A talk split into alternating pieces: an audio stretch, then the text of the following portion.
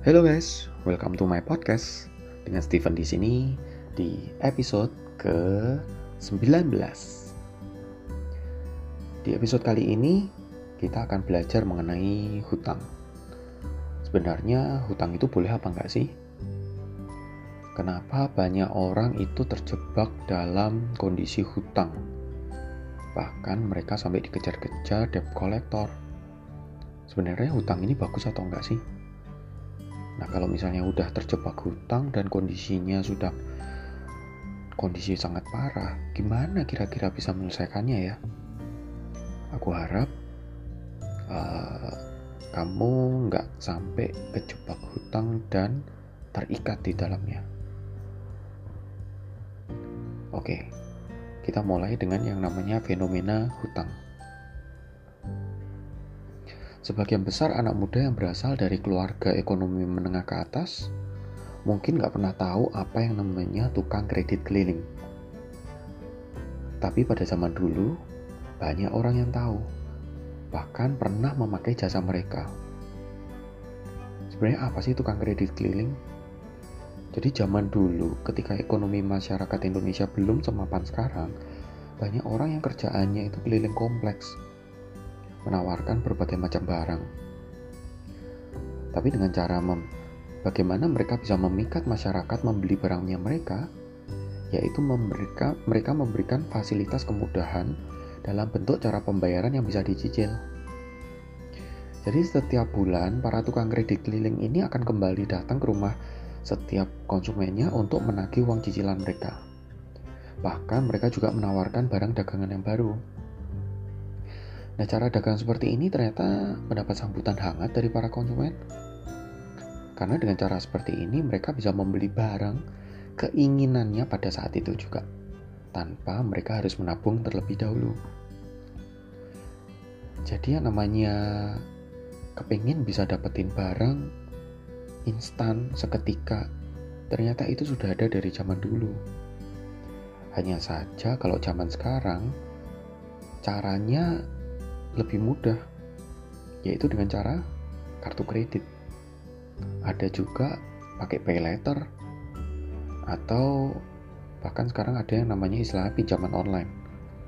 Jadi kita pingin barang apa pun kita bisa beli dalam waktu yang sangat singkat.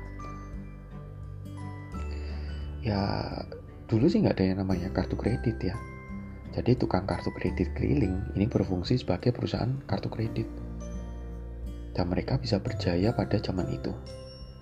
Nah, seiring berkembangnya zaman, tukang kredit keliling ini uh, banyak beroperasi di daerah-daerah tempat masyarakat ekonomi yang kelas bawah. Ya memang hal ini bisa dimaklumi karena segmen masyarakat yang mereka layani memang nggak punya banyak pilihan untuk mendapatkan kredit. Jadi sikap instant gratification atau keinginan uh, pengen beli barang dan bisa mendapatkan dalam waktu yang sangat singkat itu biasanya menjadi awal dari keinginan untuk berhutang. Nah, dengan berkembang zaman, tukang kartu kredit keliling pun berevolusi loh. Kalau dulu mereka harus jalan keliling komplek perumahan membuat menawarkan barang dagangannya ya. Sekarang perusahaan kredit tinggal cetak flyer, pasang iklan di sosial media, dan dipasang di mall-mall atau resto. Kalau mereka harus keliling tiap bulan ya dulunya buat nagih pembayaran. Sekarang sistem pembayaran tinggal pakai auto debit rekening. Udah beres deh. Semuanya sangat mudah untuk zaman sekarang. Sehingga konsumen merasa lebih nyaman untuk menggunakan fasilitas kredit ini dalam kehidupan sehari-hari. Zaman boleh berubah ya, tapi sifat manusia nggak terlalu banyak berubah. Kalau dulu tukang kartu kredit keliling adalah manusia, sekarang bentuknya adalah kartu kredit. Jadi dari dulu sampai sekarang, manusia selalu ingin terlihat keren, menarik, lebih hebat dari samanya, walaupun harus pinjam uang demi mendapatkan penampilan yang keren itu. Hal ini mungkin dikarenakan manusia itu diciptakan untuk saling berkompetisi. Ketika zaman purba pun manusia harus saling bersaing untuk mendapatkan makanan. Jadi hasrat kompetisi ini sebenarnya sudah tertanam di dalam kehidupan kita, sadar atau tidak sadar, suka atau tidak suka. Karena keinginan kita untuk berkompetisi ini kadang-kadang nggak dibarengin oleh kemampuan finansial yang cukup.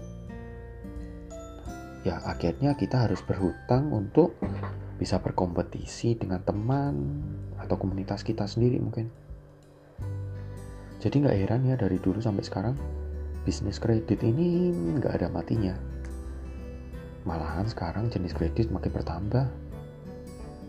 Ada KTA juga, ada pinjamannya baik itu menggunakan agunan atau ya paling gampang memang adalah kartu kredit. Ada seorang wanita bernama sebut saja dia Nona.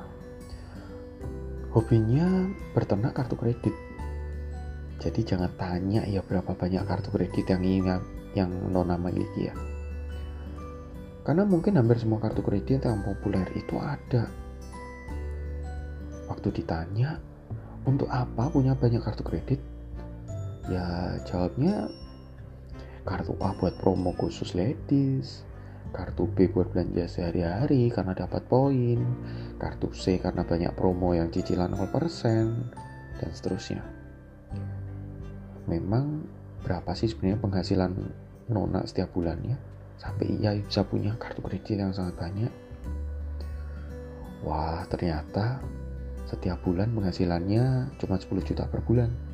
Loh kok bisa punya banyak kartu kredit ya ya jawabannya nggak tahu bagaimana si Nona ini bisa membayar semua tagihan kartu kreditnya itu juga nggak tahu juga tapi yang pasti banyak nona-nona yang ada di luar sana punya hobi yang sama, yaitu ternak kartu kredit.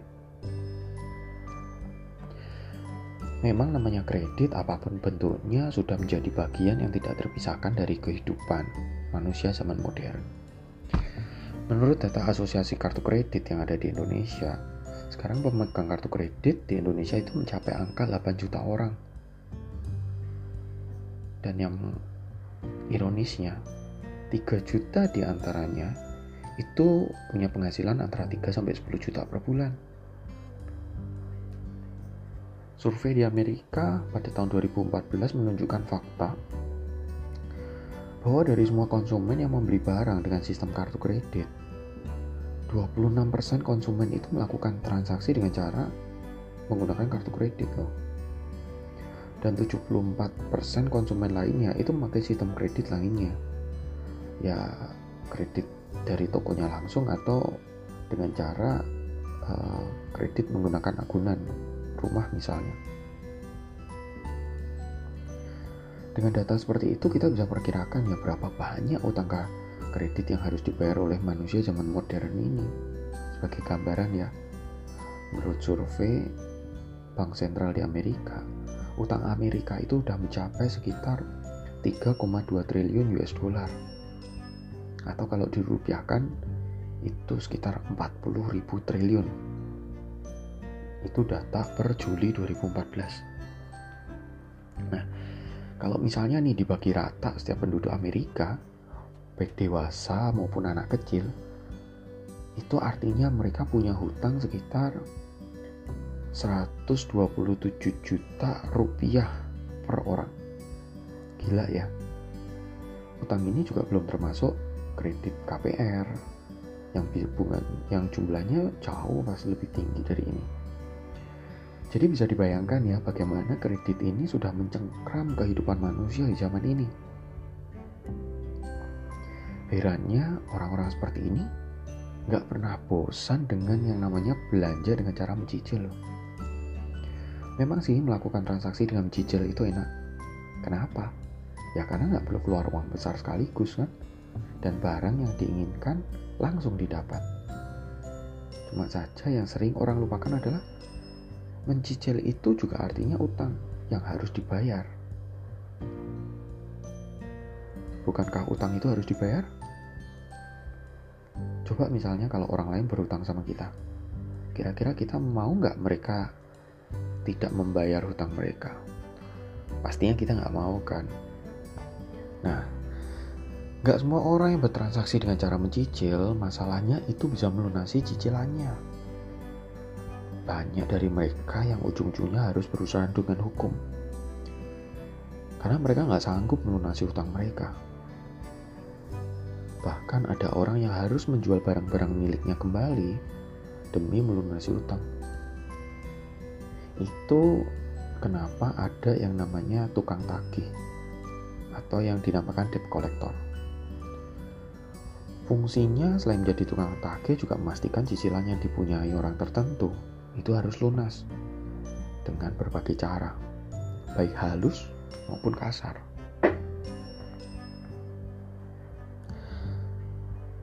Uang tunai yang didapat dari kartu kredit adalah satu jenis pinjaman terburuk karena bunganya rata-rata 21% atau lebih. Dari episode kali ini kita bisa tahu ya, kita bisa belajar sama-sama bahwa hutang ini menjadi sebuah budaya kalau kita tidak mulai memberantasnya dari diri kita sendiri, kalau kita tidak mulai pintar-pintar bagaimana kita mengendalikan diri, ya artinya siap-siap kalau kita bisa jatuh ke dalam jerat hutang. Pastinya kita nggak mau kan jatuh ke, dalam jerat hutang, kemudian kita dikejar-kejar debt collector, hidup kita jadi nggak tenang.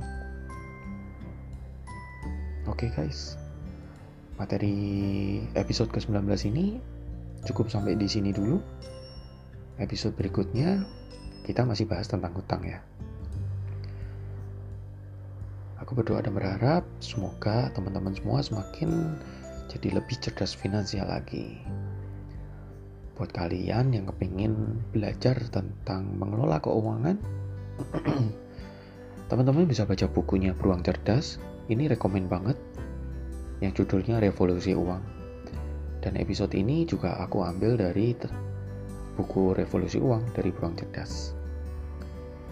Jadi buat teman-teman yang mau teman-teman bisa beli bukunya di Tokopedia. Ini bukan endorse, aku nggak dibayar apa pun, tapi dari buku ini banyak membantu buat aku pribadi.